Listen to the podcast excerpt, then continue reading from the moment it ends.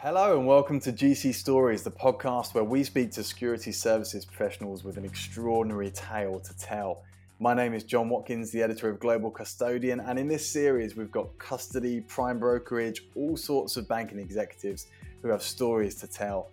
From former undercover police officers to ex professional athletes, these truly are fascinating stories, and those who are telling them also have some amazing wisdom to impart.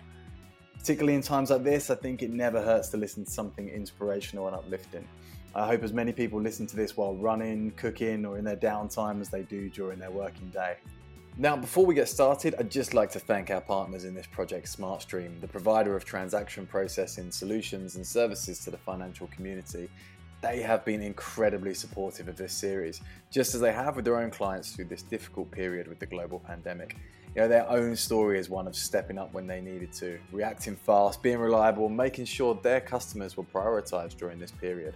So a big well done to SmartStream for informing and supporting the industry during this time, and of course for their support of this series too. On today's episode, we have Brian Murphy, Global Head of Intermediaries Client Coverage at Citi, a well known industry figure in the APAC region. Brian's story takes us on a five year journey where he completed an epic endurance race series considered by Time magazine as one of the top 10 endurance competitions in the world. The Four Desert Series saw Brian complete 250 kilometer races, that's almost six marathons, in some of the most brutal conditions around the world. Starting in the Atacama Desert in Chile, one of the driest places on earth, Murphy then completed the same distances in equally as unforgiving settings, such as the Gobi Desert, Namibian Desert, and finally Antarctica in 2018. This is a story of true grit and perseverance, and how you can really do anything with the right mindset in either an athletic challenge or your career. Brian's story really is an audio injection of motivation if I've ever heard one. And now onto the episode. We hope you enjoy our discussion with Brian Murphy. Brian Murphy, welcome to the podcast. How are you? Good, thanks, John. Thank you for having me on. No worries. And, and Brian, it's 9 a.m. on a Monday morning over here in the UK. Uh, firstly, I think listening to your story is going to be a fantastic way for me to start my week. And secondly, I'm hoping this conversation is going to make me kind of want to run up mountains uh, this week, metaphorically, maybe. Yeah, and it's um 4 p.m. here in Hong Kong. Yeah, how's someone like you handled lockdown? I mean, uh, you, still been able to get a get a out and about and uh, and train and, and, live your normal life. Yeah, um, Hong Kong's been um, handled the coronavirus, I think, reasonably efficiently, uh, and so we never got to the extent of the full lockdowns that we saw in some of the other. Uh, some of the other countries around the region or around the world. So um, I mean, I, I, was still able to get out and, and do some running and um, get out onto the trail. So it's um, that was that was pretty pretty important. You know, we were mostly stuck at home during that period, but being able to get out onto the trails was was a good, good experience. Yeah, I guess it's uh, yeah, it's been quite a quite a year already in Hong Kong, hasn't it? But uh, yeah, good to hear you can uh, you can still find time to, to get out and about. Well, look, Brian, um, like I said, really good to talk this morning, and and, and I've actually read stories about you. I've seen pictures. Uh, some of your adventures, and, and they're incredible. For every stunning scenic background, there seems to be a photo of you in pain or, or a body part that's looking a bit worse to wear. Does that does that pretty sum up uh, your experiences with, with, some of these challenges, which we're going to get into shortly? Yeah, I mean there are there are some there are some highlights as well. It's not all the lowlights, but uh, these are. I mean, I found the the races that I've been on to be you know tremendous experiences, like tremendous life experiences, um, rather than just races themselves. So I mean, hopefully as we go through the uh, the, go through the discussion, we'll just give you a sense of um, what those experiences were like. But let's let's start the journey at the very beginning then, because I'm, I'm assuming you don't just start your journey in running by just going out and doing 250 kilometer races straight out the gate. So how did you get into running, and, and what's the what's the backstory um, behind you know your adventures? I think it was a fairly typical progression. Um, I, I, did a lot of sports and running at school. I did a lot of camping and hiking up the Scouts when I was in the Scouts and in and around the north of Scotland, up in the Highlands. Um, progressed in my mid teens onto the Duke of Edinburgh Awards. Um, we would spend our summers camping um, with friends up in the north.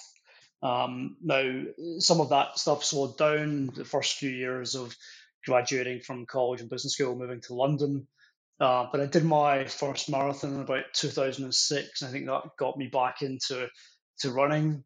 Probably wasn't until I got to Hong Kong in 2010 that the um, that the trail running and the hiking really took off. Um, Hong Kong's a it's an amazing environment for long distance trail and ultra running, despite what you might think from looking at the TV and the movies. Most of, I think something like 90% of Hong Kong's actual national park and um, un, um, undeveloped. And there are literally hundreds and hundreds of kilometers of long distance trails with thousands of meters of vertical ascents. Um, so it's an incredibly demanding training environment, thousands of meters of climb. It's very hot, very high humidity.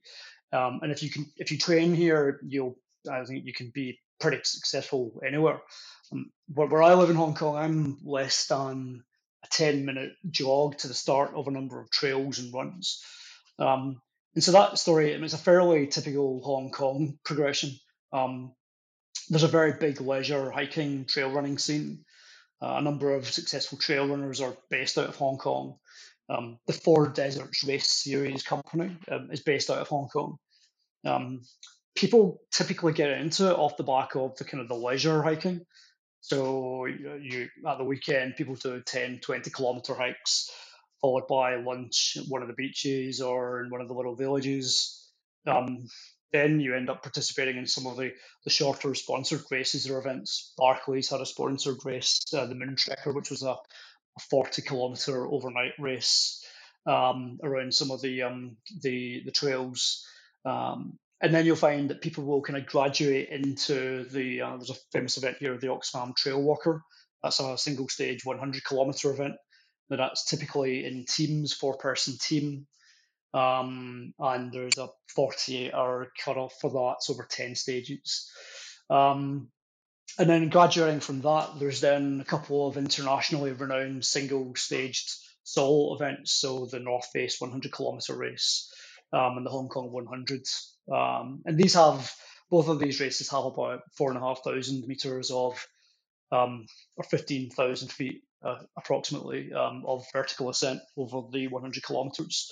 So when you're doing these in you know the heat, humidity, and the um, potentially the rain as well, and very very variable conditions, then it's so it's a great training environment, and it's it's very easy to progress. It sounds sounds less likely, but it, it, it's a fairly typical progression. There's a, that people go on when they when they arrive in Hong Kong. And uh, and and for a Scot that was used to the training in the Highlands and then going over to Hong Kong, what's the change been like uh, there? during the during winter and spring, I mean the weather's generally you know very mild. It's dry. Typically, um, temperatures are in the mid teens. There's very low humidity. It's typically pretty dry. I mean, as you go through the spring and into summer, that does get you know very very hot, very very humid. Um, you know you can pick up blisters frequently. Um, chafing is a problem, so you need to mind sweat, dehydration, hydration is always an issue. So yes, it was certainly a different environment from from kind of being back in uh, back in Scotland. Well, I, I really like how you know you see the evolution, and and I I hope it this conversation is going to make anyone that is kind of considering something like this feel that yeah I could do this um, but obviously, you're going to throw in a bit about uh, chafing and, and toes nails falling off uh, in the middle just to give them a reality check as well. yes. um, and, and Brian, you, so that's that's a, that's a really interesting um, story about how you got into this. Could you explain to, to me and our listeners exactly what the races you did were that we're going to be talking uh, about today? You know, I really want to kind of build up a picture of, of distances, how many people are doing them, and uh, some of the conditions and grueling obstacles that awaited you in, in those races. Sure. So, um, as I mentioned earlier, the, the, the, single stage races, the 100k races, that was my first foray into the the, the longer distance races. So, 100k races in Hong Kong, I did a handful of those, and then um, graduated to the Four Desert Race Series. Um, so, the Four Desert Series is similar to I think some people may have heard of the Marathon des Sables in uh, Morocco. That's a 250 kilometer uh, multi day stage race. Um, the format for these races is uh, pretty similar uh, wherever they're held. So it ends up being four consecutive uh, marathon type distances, so 40 kilometers ish, followed by a double marathon. Um, at the end of the double marathon is typically performed. The, the timings, permitted timings are pretty generous. So they normally give participants about 48 hours to complete the, the long stage. And the long stage will typically be in the 75, 80, 85, 90 kilometer range. Um, the four races I completed, and I completed the race the Four Deserts Race Series last year. Um, that that's considered by Time Magazine to be in the top ten endurance competitions in the world. So I completed the Atacama race in 2013 in Chile, um, the Gobi race across the Gobi Desert in Xinjiang, northwest China in 2016, uh, the Namibian desert on the Skeleton Coast in Namibia in 2017, and then the last race was in Antarctica in 2018. Um, in wow. terms of participation, there's usually about 125, maybe up to about 150 participants on the race, and the the format is um, all self-supported, which means competitors need to carry all of their own food and equipment except the tent. So the tent is the only thing um, that you don't bring with you. Um, water is provided every 10 kilometers. Food, the average bag, you know, you're carrying all your food for effectively a full week. Um, the average bag, I would imagine, weighs about 10, 11, 12 kilograms. Um, there's a there's a full list of mandatory equipment that all participants need to carry, of things like torches, um, a minimum amount of calories is about 2,000 calories per day um, for the seven days, and you know that, that actually ends up being heavier than you think. Um, but in those conditions, if you're doing 250 kilometers over over the period of a week and you're carrying all your food with you, then you're you're, you're really not carrying enough food to replenish during the course of the race. So you're probably burning about 6,000 calories per day, but you're only bringing about 2,000. Um, so by the end of the by the end of the week, you almost certainly run out of food, and um, you're very very hungry. So you've not only got the conditions, but you've got the the extra weight. You've got obviously the the length of the the task as well. I mean, it's uh, I mean these days obviously people are a lot of people kind of do marathons and stuff. This is this is an, a, another level. Um, you know, do you did you enjoy pushing your body and mind through through these challenges?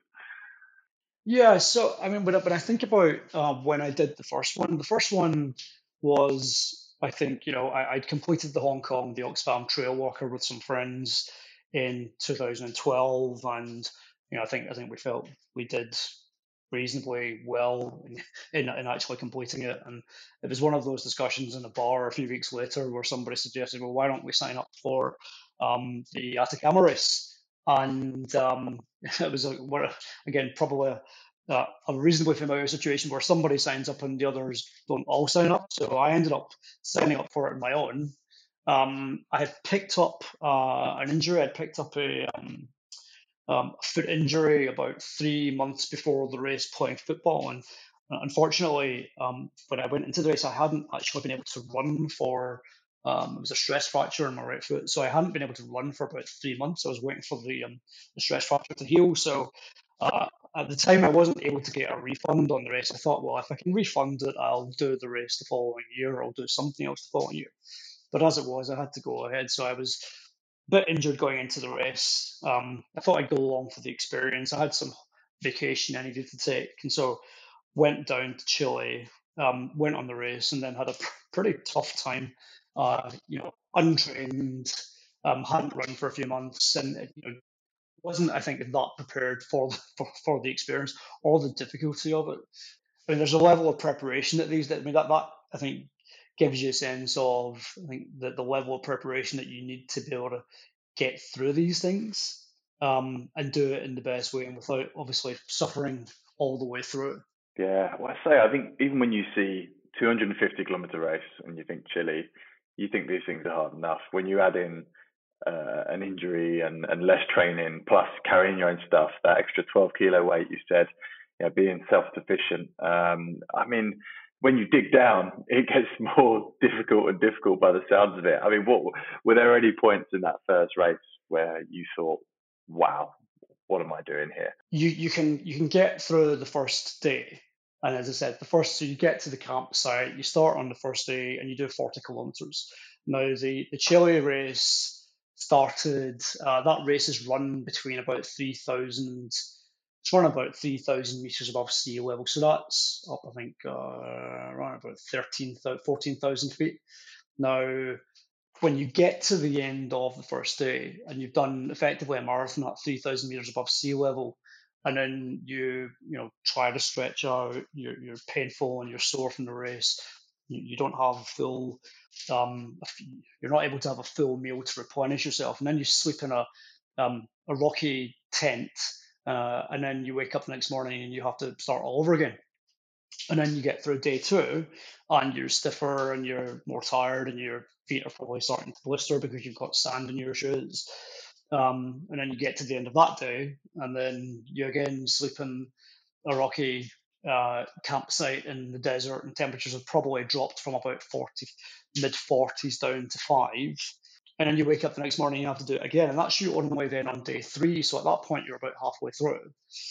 And it's really just a question of just trying to get through each day. So not really thinking about the end, not really thinking about, you know, why am I running 250 kilometers? It's really just about trying to get through each stage.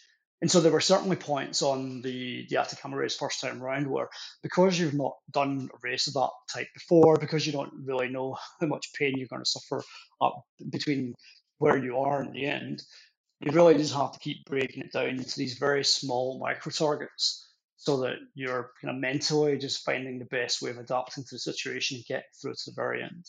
Was was there almost a benefit and advantage? That, like you say, you don't know the kind of pain that's coming up. You don't know the kind of conditions. It's almost like a ignorance is bliss kind of moment in that sense. Yeah, I guess that works both ways. Um, I think if I knew first time round what, what the pain was going to be like, I'm not sure I would have done it.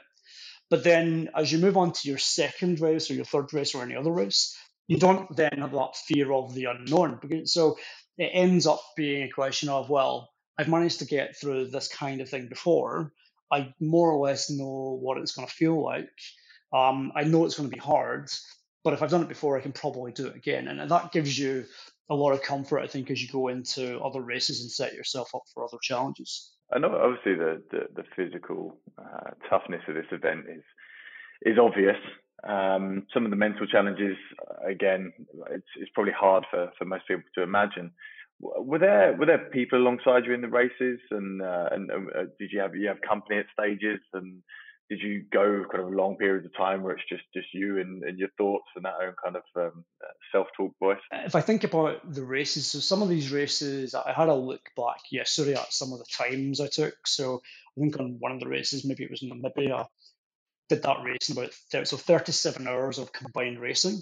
So on, on on some of the marathon stages you might be doing seven eight nine hours a day. Certainly on the long stage you'd probably be doing nine you'd probably be doing 12 13 14 hours. So for for long stretches of that you know for 125 participants you, you can find yourself you know genuinely alone in the middle of a desert environment uh, as the field stretches out over the course of the day over 80 kilometers that the field just breaks up. People take time out the checkpoints, um, and you will find yourself having long stretches where you're on your own. Um, that there are there are moments in time where you've got company of someone that you're long, running alongside with. I certainly had moments moments like that where I was helping people that I was running with, or they were helping me, or you're getting into conversations and you're using that to kind of break um, a little bit of the monotony. But even when you're on your own, you don't really it's a strange um, it's a strange environment to be in. When you're on your own, you're not necessarily thinking have you don't necessarily have all this time to think about your personal life or your work life or your career or things that you should be doing back at home. It ends up being uh, like a hugely immersive experience. So you're absorbed by thinking about um, the next checkpoint, um, your food, your hydration, your feet, any pain that you're dealing with, any niggles that you're dealing with. Um, you're trying to think about getting to the next hill, getting to the next point in horizon, uh, and there isn't there isn't actually a lot of time to sit and contemplate because you're just so involved in the actual process of trying to get to the next stage, get to the next checkpoint, and get to the end of the race. Yeah, because there's, there's an element of, of danger in this stuff as well, isn't there? If you, if you get certain parts wrong or if you don't hydrate properly, especially in the, the extreme conditions you're talking about. So you, you're very much able to stay focused then in, in, in your task when you're in these um, on these long endurance races. Uh, a couple of the races I was on where people had to drop out, and so I, I, I don't have the exact number, number, but I would imagine that in most races a dropout rate of about 10 to 15 to 20% would probably be typical. Um, there have been races, uh, two of the races that I was on had some pretty severe conditions on two of the long stages. Um, in the Namibia race uh, two years ago, 2017, on the long day, the, the wind changed from being a coastal wind coming in from the sea to kind of cool the participants down, and it became a desert wind. Uh, and the only way I can describe it is that it was, you know, felt like you were running in a sauna with somebody blowing a hairdryer in your face. So, you know, 30, 40 mile an hour wind in a sauna, and the, the temperature was certainly up in the, the low 40s. Uh, so I think by about stage, by about checkpoint three, so probably about 30 kilometers into an 80 kilometer stage, were you know a good number of people who just decided that they couldn't continue any further just because of the um, the difficulty of getting through that stage. One of the big lessons is that if you've if you've got the experience, if you've got the muscle memory of knowing that it's going to be painful, and you've managed to get through, or you've found a way to get through it before, it is very helpful to take those lessons and memories and play them back as you're trying to get through um, that particular moment. It's hugely helpful to have that in mind. And did you ever, at any point in the four races, come close to that yourself to, to, to saying, okay, this is not I can't do this, but you know, getting to that, that almost breaking point? Uh yeah, I mean, I would certainly say on the on the Gobi race uh, in 2016, I my, my feet were um, my feet were shredded by the end of that race, and I lost a huge amount of skin on the back of my feet.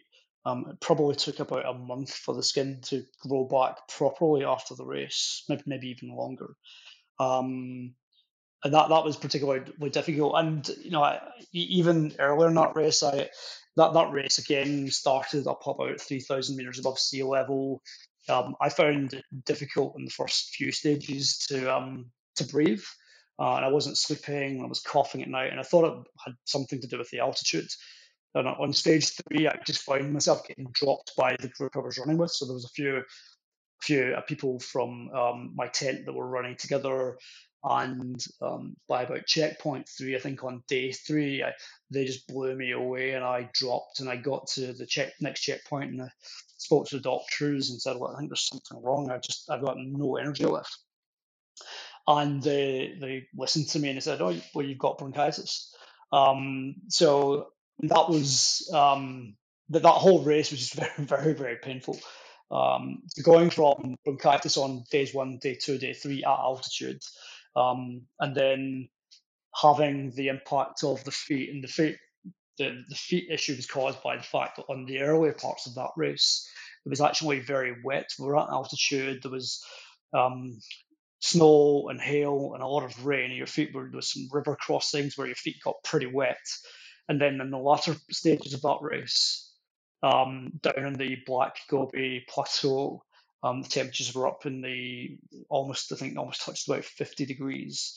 Um, I, I, know that when I go into a race, my feet are usually the weakest link, so I. Um, my feet tend to uh, seem, seem to be susceptible to blisters.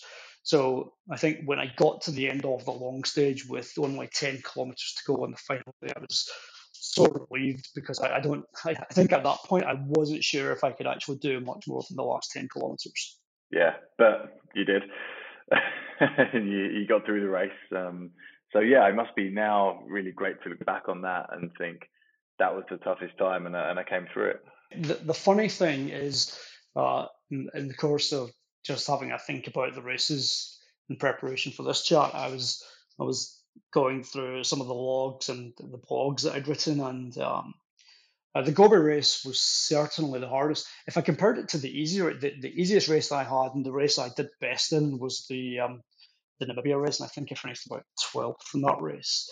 But in that in that race, um, I had pretty um, no major issues. Feet were relatively okay.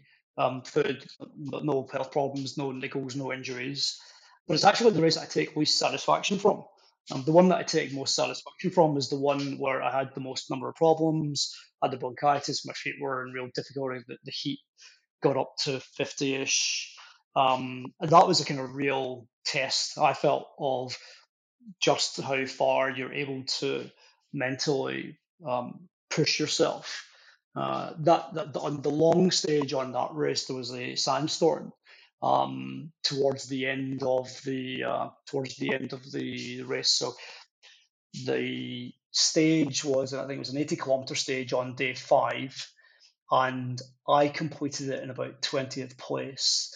And I got back to the campsite about midnight, but there were still probably about 80 people out on the out on the course, and this was about midnight, so it was pitch black. The sandstorm came in and forced the cancellation of or the abandonment of the stage because it was too dangerous to have people um, wandering off in the desert away from the markers and um, out into the middle of nowhere in the middle of a sandstorm. So, you know, looking back, you know, getting through the bronchitis and getting through the feet and the sandstorm and everything else, I mean, that, that one for me felt like, okay, kind of earned the medal and the beer at the end of that race. I certainly did. And I mean, that's quite a good life lesson for people, isn't it? You know, sometimes when you face adversity, you come out better and stronger. Uh, you know, after it, um, not just in, in running, but in, in, work, in in anything. If if you've overcome something, perhaps you take more satisfaction um, uh, after the matter. I mean, that that was certainly my experience. That the the, the things that are the races that, that were more meaningful were certainly the ones that had the bigger challenges the harder obstacles, the more difficulty. You you kind of touched on race one, two, and, and three, and, and if I'm right, the, the Sahara one was uh, the second one, and, and Gobi Desert was number three. Um, yeah. So that's that's, that's similar-ish conditions for those three races, but then you come on to number four, and it's a bit colder. I imagine. Yes, um, and that was the first time. That's that was the Antarctica race, and I mean, that was a bit of an adventure just in itself to get there. So uh, you have to get to Ushuaia in southern Argentina, and then it's a two, two and a half, three day voyage across the Drake Passage on a on a large passenger ship with huge swells and storms um, down to Antarctica, down to the Antarctica Peninsula, um, and then five stages along various dropping points on that peninsula um, King George Island, Deception Island, uh, Paradise Bay, um, I think Danko, uh, Danko Island as well. Um, and that was the first time I'd spent any real time um, running in snow and in blizzard conditions. Again, the, the, the conditions were you know hugely variable there as well. Um, very energy sapping running through you know snow, unpacked snow, so snow that would go up to your knees. Um, and again, just really having to try and grind it out to get through the event. Um, you, certainly, you were out there for seven, eight hours per day on the on the uh, the five stages, and um, we're trying to just find a way, trying to just find a way to get through it. Wow! Oh, and what was the, the scenery could like compared to, to the desert uh, the desert races? So uh, the, most most of these races, most of the stages were on uh, coastal points, and uh, you'd be overlooking some of the some of the glaciers, some of the islands with uh, icebergs in the bay. Um, to get to to get from the ship to the the mainland, you'd be uh, ferried across on Zodiac speedboats and then you'd dismount and get onto the um, get onto the island, and then it would be a question of running running alongside. Oftentimes, running alongside penguins Um, so are penguins would be cutting across some of the uh, some of the trail. Um, whales in the bay, whales, uh, blue whales and fin whales, um, part of the scenery as well. And then you know, oftentimes you hear icebergs cracking and creaking and forming, and uh, glaciers collapsing into the uh, into the sea. It was a pretty spectacular place to be. It's a real um, a real experience to to be there, and then even a you know, huge experience to be on the ship on the way down. So not not one for anyone who's inclined to seasickness. Doesn't yeah? It sounds like that. Um, and that's that's amazing that all the wildlife around you at the same time. That must have, especially in the last race, that must have been a nice kind of added bit of motivation and you know pick up the spirits at, at tough times. One of the things about that race is sometimes on these things you spend a lot of time looking at your feet um, because you're looking for your when you're running through the deserts. Uh, there's so many rocks around. It's so easy to stand on a rock, misplace your footing, twist an ankle, and you know on, on this race, you know uh, whenever the occasion allowed, it was good to just stop and look around and try and take in the um, take in the scenery. It's probably a once in a lifetime opportunity to go there. So, you know, maybe some of the other venues I'll be back, but I think it's unlikely I'll be back to Antarctica. Yeah, sounds like a real life experience uh, at the same time.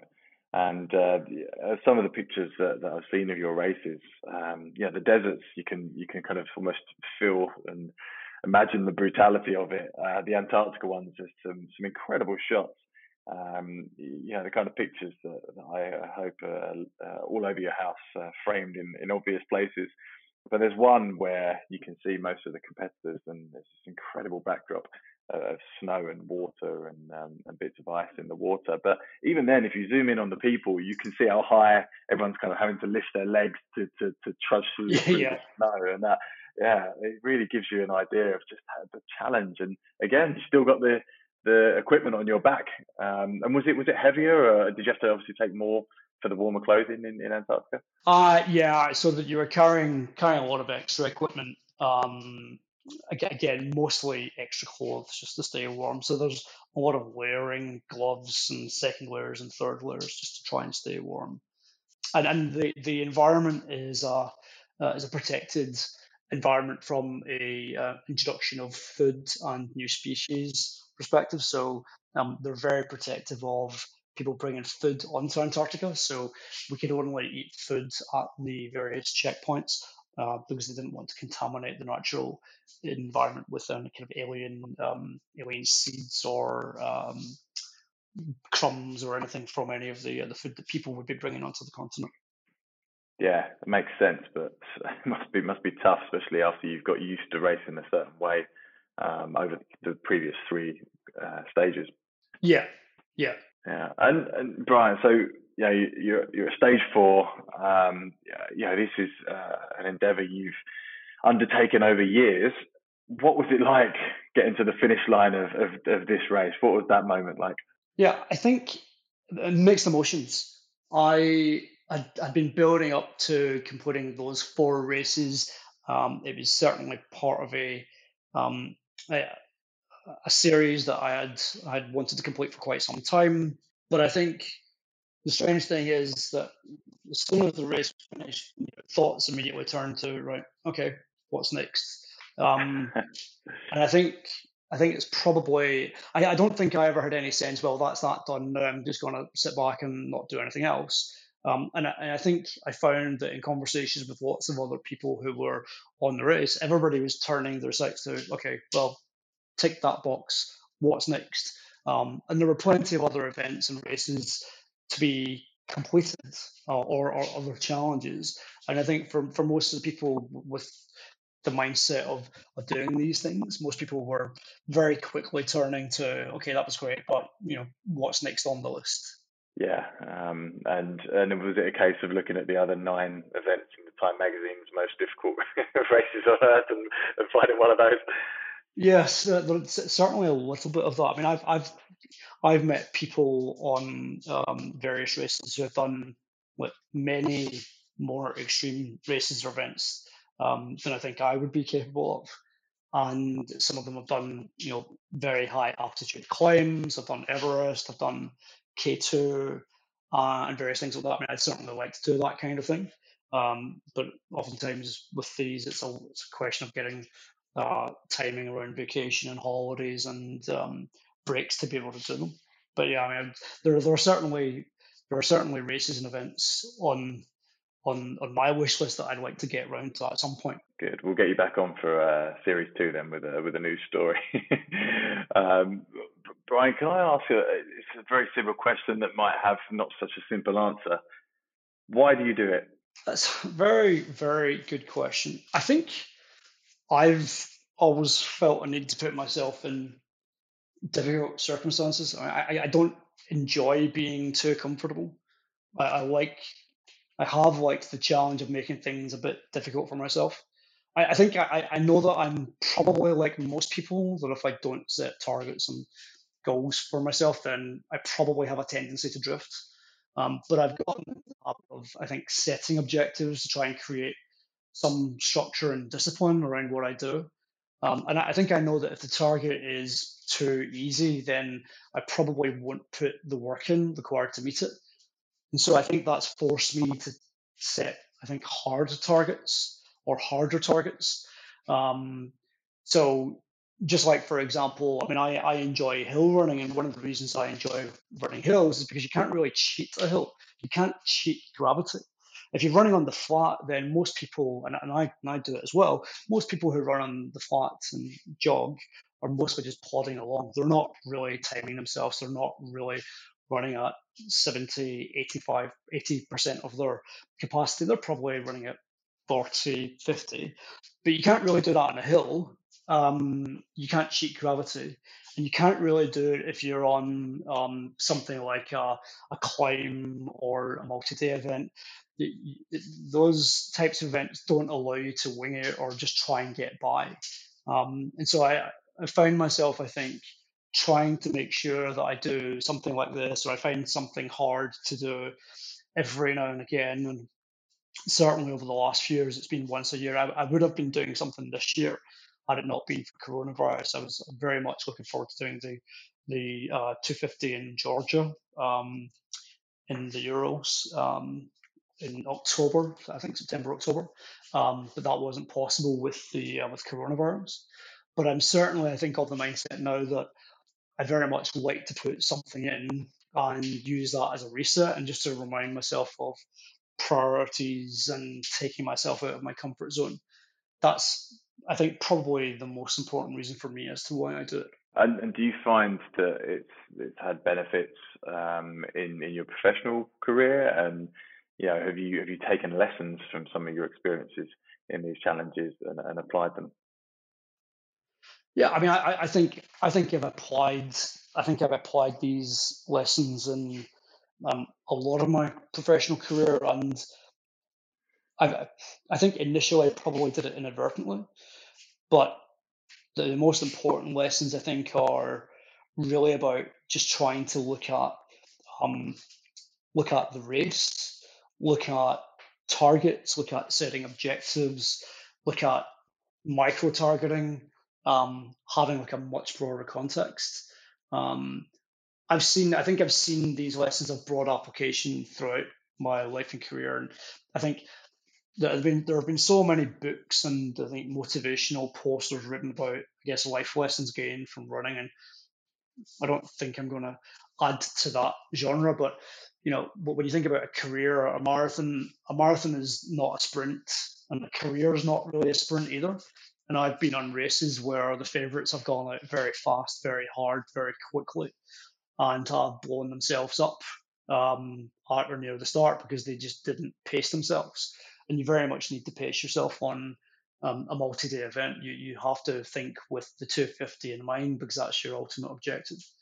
Um, I think doing these races has given me a sense of I think I think gratitude um, and also context and empathy.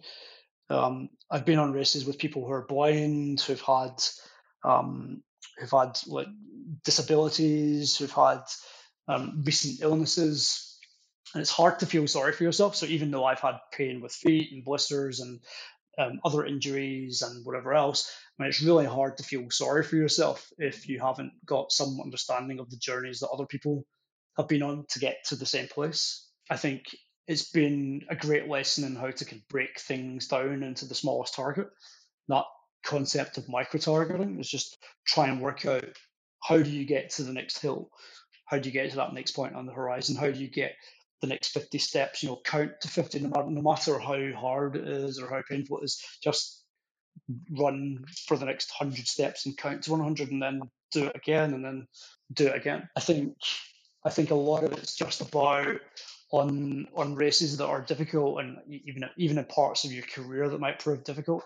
A lot of it's just about grinding it out. Sometimes you just have to get your head down and find a way to get something done. Um, and I think I think that applies, and I think that probably applies in all aspects of life, not just on races or careers. Uh, Brian, that's a fantastic message. Thanks for that. And this this podcast is all about uh, inspiration and, and motivation. I, I really hope that uh, yeah, our listeners can can take something away from that. Um, and and what I like about uh, yeah your story is you talk about how you got into it, and uh, and you almost get that feeling that yeah, I, I could do this. And certainly with with coronavirus, like as you said, that's going to cancel a lot of races.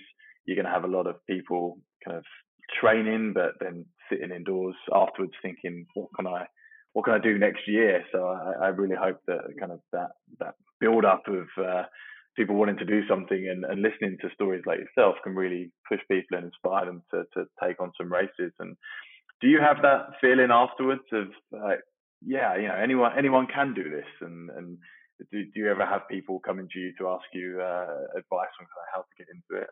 Very, very much so. So, I mean, the way that I would describe these races in terms of the, the makeup, to said, if it's if you have a field of 100, you probably have about 10 runners who are, and probably even five who may be, you know, internationally recognized trail runners. Um, there have been a number of uh, very successful trail runners who've done some of these races before, internationally renowned. Many of them have written books. And so you might have five or 10 of those.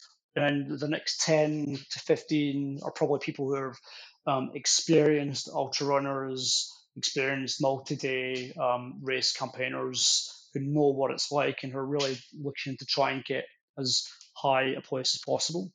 And then in the middle, you have people who are probably coming from a variety of walks of life, um, who are you know looking to be there for the experience. Um, and then towards the end, you have a group of people who are mostly just there for the experience and looking just to try and get through it if all possible.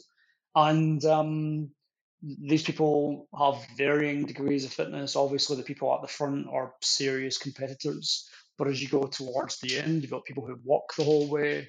Um, I would say the people who run are probably run most of it are probably only really the top ten or so.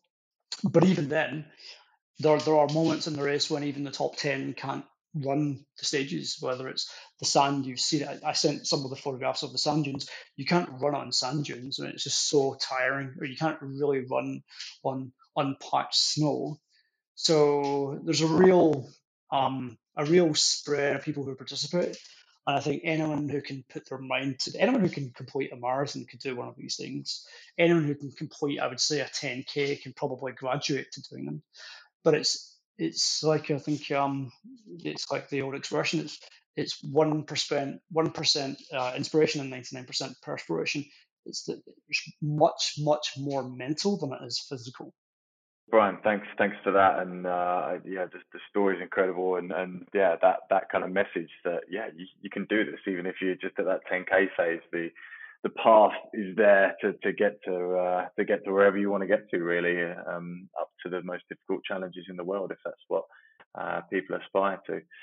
Now I've, got a series of questions, Brian, that I, am asking every guest on the podcast this series, and the first one is uh, who from the within the security services or financial services world has, has inspired you?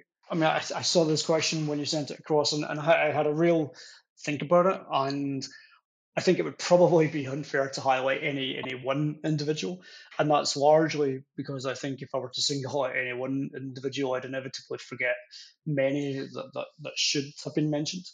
Um, but what I would say is, I mean, I, have been fortunate enough in the course of my career to have worked with some real leaders and people who took chances on me and who were inspirations to me and at Bank of New York and Deutsche and at Citi, And um, those were people who were always very supportive of helping me onto that next challenge and um, giving me early responsibility in whichever geography or function or role that I was um, looking to try and take on. And um, as I said, you know, been very fortunate that they gave me the opportunities that they gave. As I said, I'm not trying to avoid the question, but there, there are too many to too many to mention. And where is inspiration from outside of your professional life come from? Look, a lot of that inspiration for for doing things like this and setting these challenges really came from, I guess, from childhood and being around, I guess, organisations like the Scouts and Duke of Edinburgh Award and, and, being on expeditions and things like that. And from history, I mean, for me, for me personally, going to Antarctica was, you know, a, you know, a real, um, a real privilege, I guess, having grown up reading stories of Scott and Amundsen and Shackleton and you know being there and, and in that environment, uh, some of the steps that some of those people took is uh, genuinely genuinely um, inspiring and great to see. I think even today some of the some of the tales of endurance and some of the the feats that some of the solo um, some of the solo trans-Antarctica expeditions um, are making, and that some of some of those achievements are you know truly astounding. Yeah. And finally, Brian, I, I feel like I could copy and paste various segments of, of the conversation we've had already into the answer for, for this part. But what's the, if you had to pick out one, what's the biggest life lesson you've learned that you would like to pass on to others? I think the biggest lesson I've learned, uh, and again, very, very personal to me, I think, and has come from participation in these races and being on some of these challenges and, and being in circumstances where being through physical pain and um, discomfort. I think the biggest lesson for me is that there's usually almost always a way to get something done, uh, and it's mostly a question of just grinding it out and thinking about how to try and achieve the objective, setting targets, breaking those targets down into smaller um, objectives, and just grinding it out. That's probably the biggest lesson for me. Yeah, brilliant. Well, Brian, look, as I said, we're, we're recording this um, for my time first thing on a Monday, and uh, yeah, I want to say thank you for, for this conversation. I, I feel like I'm I'm raring to go this week now. Um, it's it's been really great to hear the the, the steps along the journey, and uh, you know, four sets of epic 250 kilometer races. I, I don't know if there's a term for a, a thousand kilometers, but whatever that official measurement is, I, am sure everyone will listening to this will agree. It's it's, a, it's an epic feat, and um, you know, thanks for thanks for sharing the story and being so kind of honest and, and open about the experiences along the way. John, thank you, thank you. It's been a pleasure, and, and thank you for I guess giving me the opportunity to think back on some of those experiences. Sure. Well, Brian, yeah. So thanks again, and uh, yeah, I'm sure our listeners will take a lot away from this. So thanks for being on the show. Thanks for listening today, and thanks again to our sponsors SmartStream, who have supported us through this series, along with their clients, and even as I've discovered myself, frontline workers through donations they've made during this period. If you like what you've heard today, make sure you subscribe and keep an eye out each week for new episodes or listen in on globalcustodian.com. Thanks again.